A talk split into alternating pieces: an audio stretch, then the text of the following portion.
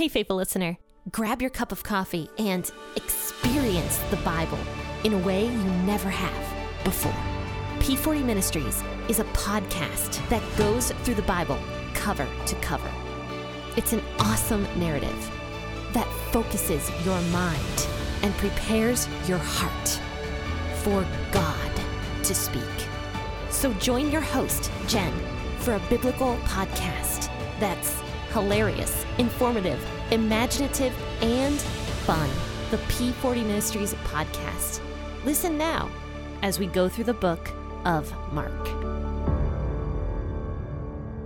Hey, happy Thursday, friends and faithful listeners. This is Jen with the P40 Ministries podcast, and we are moving on to Mark chapter 16 today, which is the last chapter of Mark. And we're only going to be in this section of Mark for literally two days. So I'm going to break it up into two days, and Tuesday we're going to finish out Mark and move on to Luke on Thursday. So I'm excited about that, looking forward to it, and I hope you guys are as well. Please continue to uh, share the podcast, let people know it exists, and, uh, you know, write those reviews, rate the podcast, and all those things are going to help the P40 Ministries podcast get found by more people. So let's go ahead and start Mark chapter 16, verses 1 through 8. And we're going to talk about 1 through 8 today. And possibly many of you guys know the uh, the controversy that is uh, in Mark chapter 16 that we will talk about today. So, the first portion I'm going to talk about today, and then the second portion, which is kind of the controversial portion, I suppose, I'll talk about on Tuesday. So, go ahead and grab your Bible. I'll be reading out of the WEB as I always do. Please feel free to read out of the version you prefer to read out of because at this point it doesn't really matter. Now, when we move on to um, Tuesdays, depending on what version you read, I'm not actually sure if some versions even include uh, 9 through 20 in in their uh, versions. I'm not actually sure, but we'll talk about that later. So let's go ahead and talk about Mark 16, 1 through 8. When the Sabbath was past, Mary Magdalene and the Mary, the mother of James and Salome, brought spices that they might come and anoint him. Very early on the first day of the week, they came to the tomb when the sun had risen. They were saying among themselves, Who will roll away the stone from the door of the tomb for us? For it was very big. Looking up, they saw that the stone was already rolled back. Entering into the tomb, they saw a young man sitting on the right side, dressed in a white robe, and they were amazed. He said to them, Don't be amazed. You seek Jesus the Nazarene, who has been crucified. He is risen. He is not here. Behold the place where they laid him. But go and tell his disciples and Peter, He goes before you into Galilee. There you will see him as he said to you. They went out and fled from the tomb, for trembling and astonishment had come on them, and they said nothing to anyone, for they were afraid. So I should add real quick that uh, there is a manuscript, and I believe the NIV adds in another verse after verse 8, which says, let me find it here. It says, um, they told all that had been commanded them briefly to those around Peter, and after that, Jesus himself sent them out from east to west with the sacred and imperishable proclamation of eternal salvation. So that's kind of a verse that uh, was added in later on, and some translations do in fact add and others do not. The WEB did not add that one in. And we'll talk a lot more about the controversial ending of Mark, uh, I think, on Tuesday. I'm not going to get into it today because we have plenty to discuss right here in verses 1 through 8, which people who believe that the verses after verse 8 are uh, shouldn't be added into the Bible do, in fact, believe that verses 1 through 8 are accurate and reliable. So when we get to verses 9 through 20 on Tuesday, I will definitely talk about the controversies regarding Mark uh, 16, 9 through 20. But today, let's focus on 1 through 8, which everyone knows that 1 through 8 is completely reliable, completely accurate, uh, there is no disagreement about verses 1 through 8. So let's talk about that. Okay, so it says here that the Sabbath was finally passed, and Mary Magdalene and Mary, the mother of James, and Salome brought spices that they might come and anoint him. So we also know that there were a couple other women as well, because I think Luke mentions another woman who was there, which I, I think her name was Joanna. And possibly Jesus' mother was there as well. Now, we talked about Mary, the mother of James the Less and of Joseph, and we don't know if that Mary and um, Jesus' mother were the same woman or not. We don't know, but it's possible.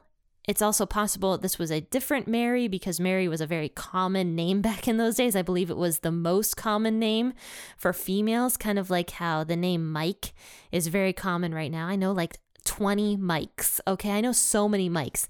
Okay, so anyway, Mary was a very common name, and so there's several Marys here Mary, the mother of James, and possibly Mary, Jesus' mother, was there as well.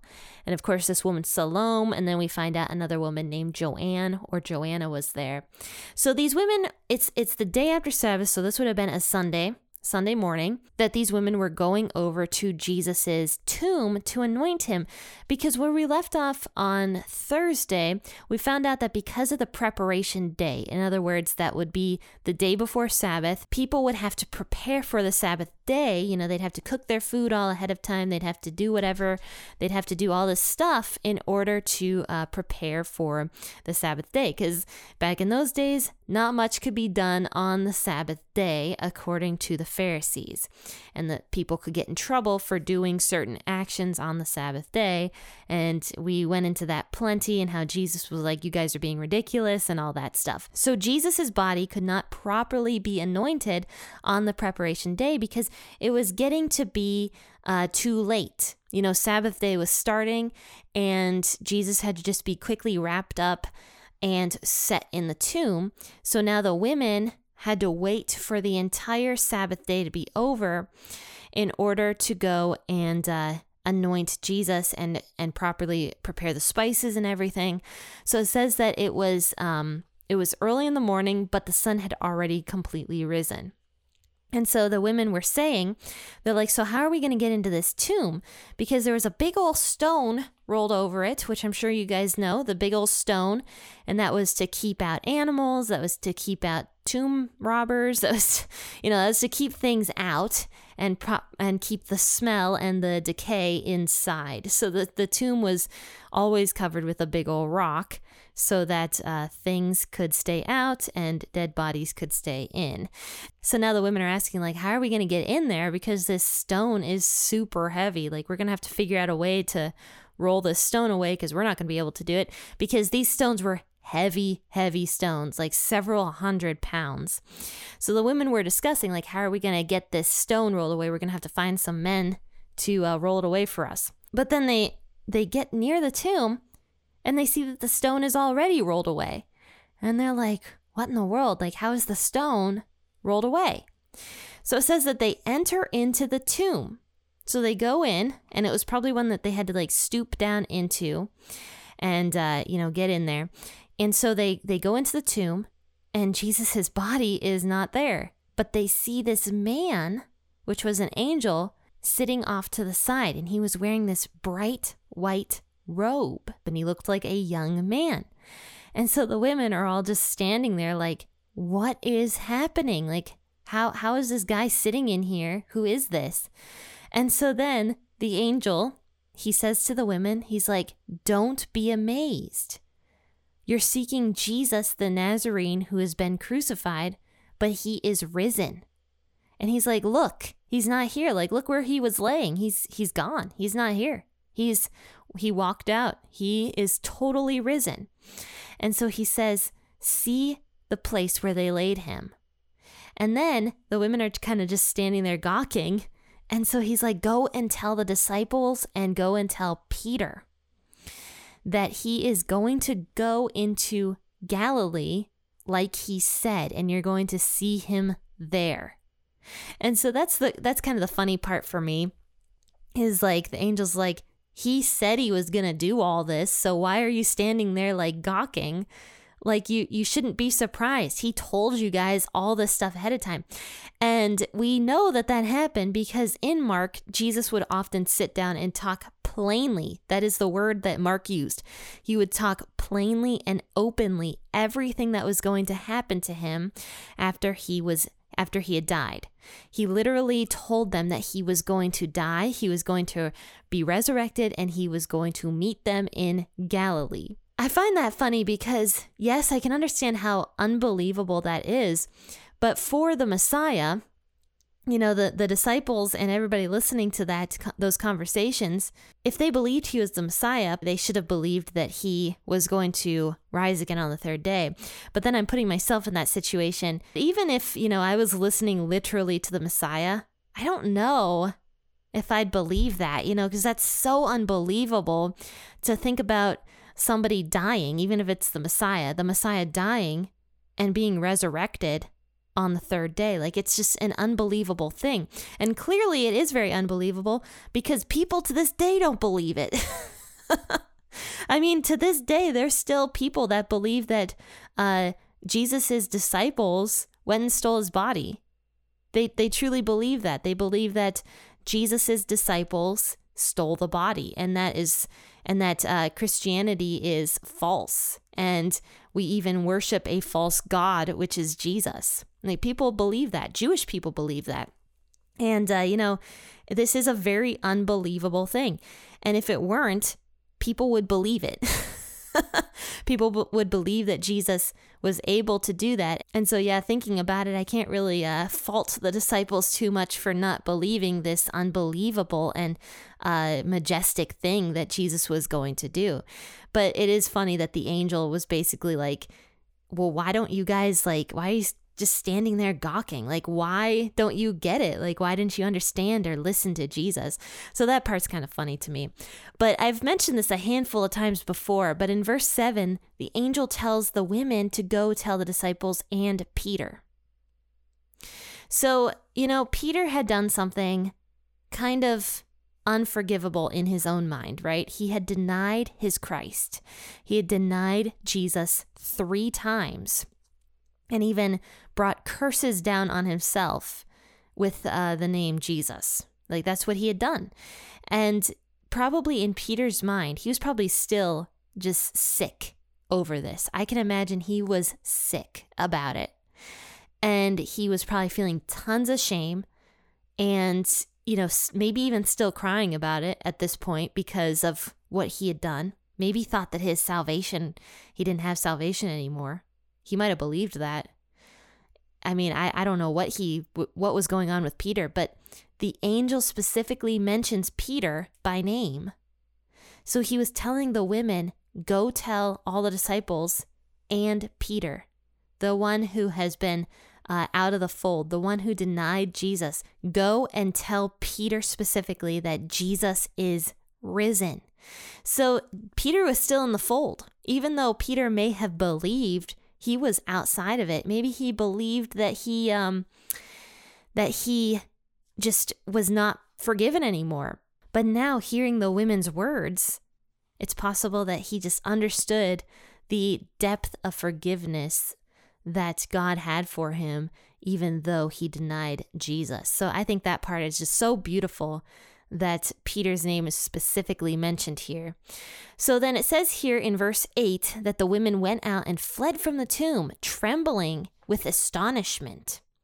And it said, and it says here that they said nothing to anyone for they were afraid. So a lot of people translate this because we know the women did eventually go and tell the disciples uh, everything that had happened. We know that that happened. But when they were trembling and when they are afraid, they weren't discussing it with anyone else.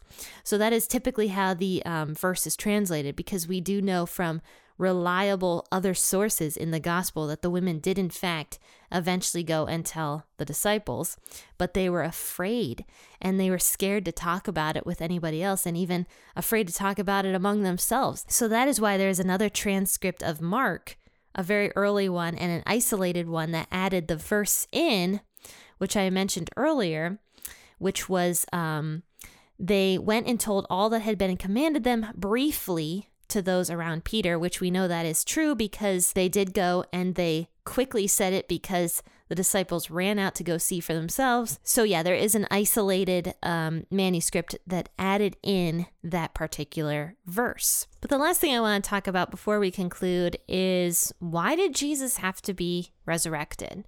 So I'm going to answer this question by going over again to my Alive coloring devotional that I wrote last year and reading a little snippet that I put on page 22 here.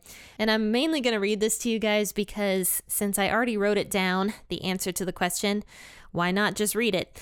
Okay, so it says One question I have been asked before is why did Jesus even need to be resurrected from the dead? What was the point? Well, it's actually rather simple because imagine if Jesus had never come back for the dead. Would there be any hope of salvation at all? No, because Jesus would look like a liar since he told many people before he died that he would be resurrected. In the end, Jesus would have appeared to be just another ordinary person who died a gruesome death. Yes, we might have remembered Jesus historically, but his influence would have been much lesser than it is today. Many people would have forgotten who he was. In fact, Paul talks about this very thing in 1 Corinthians 15.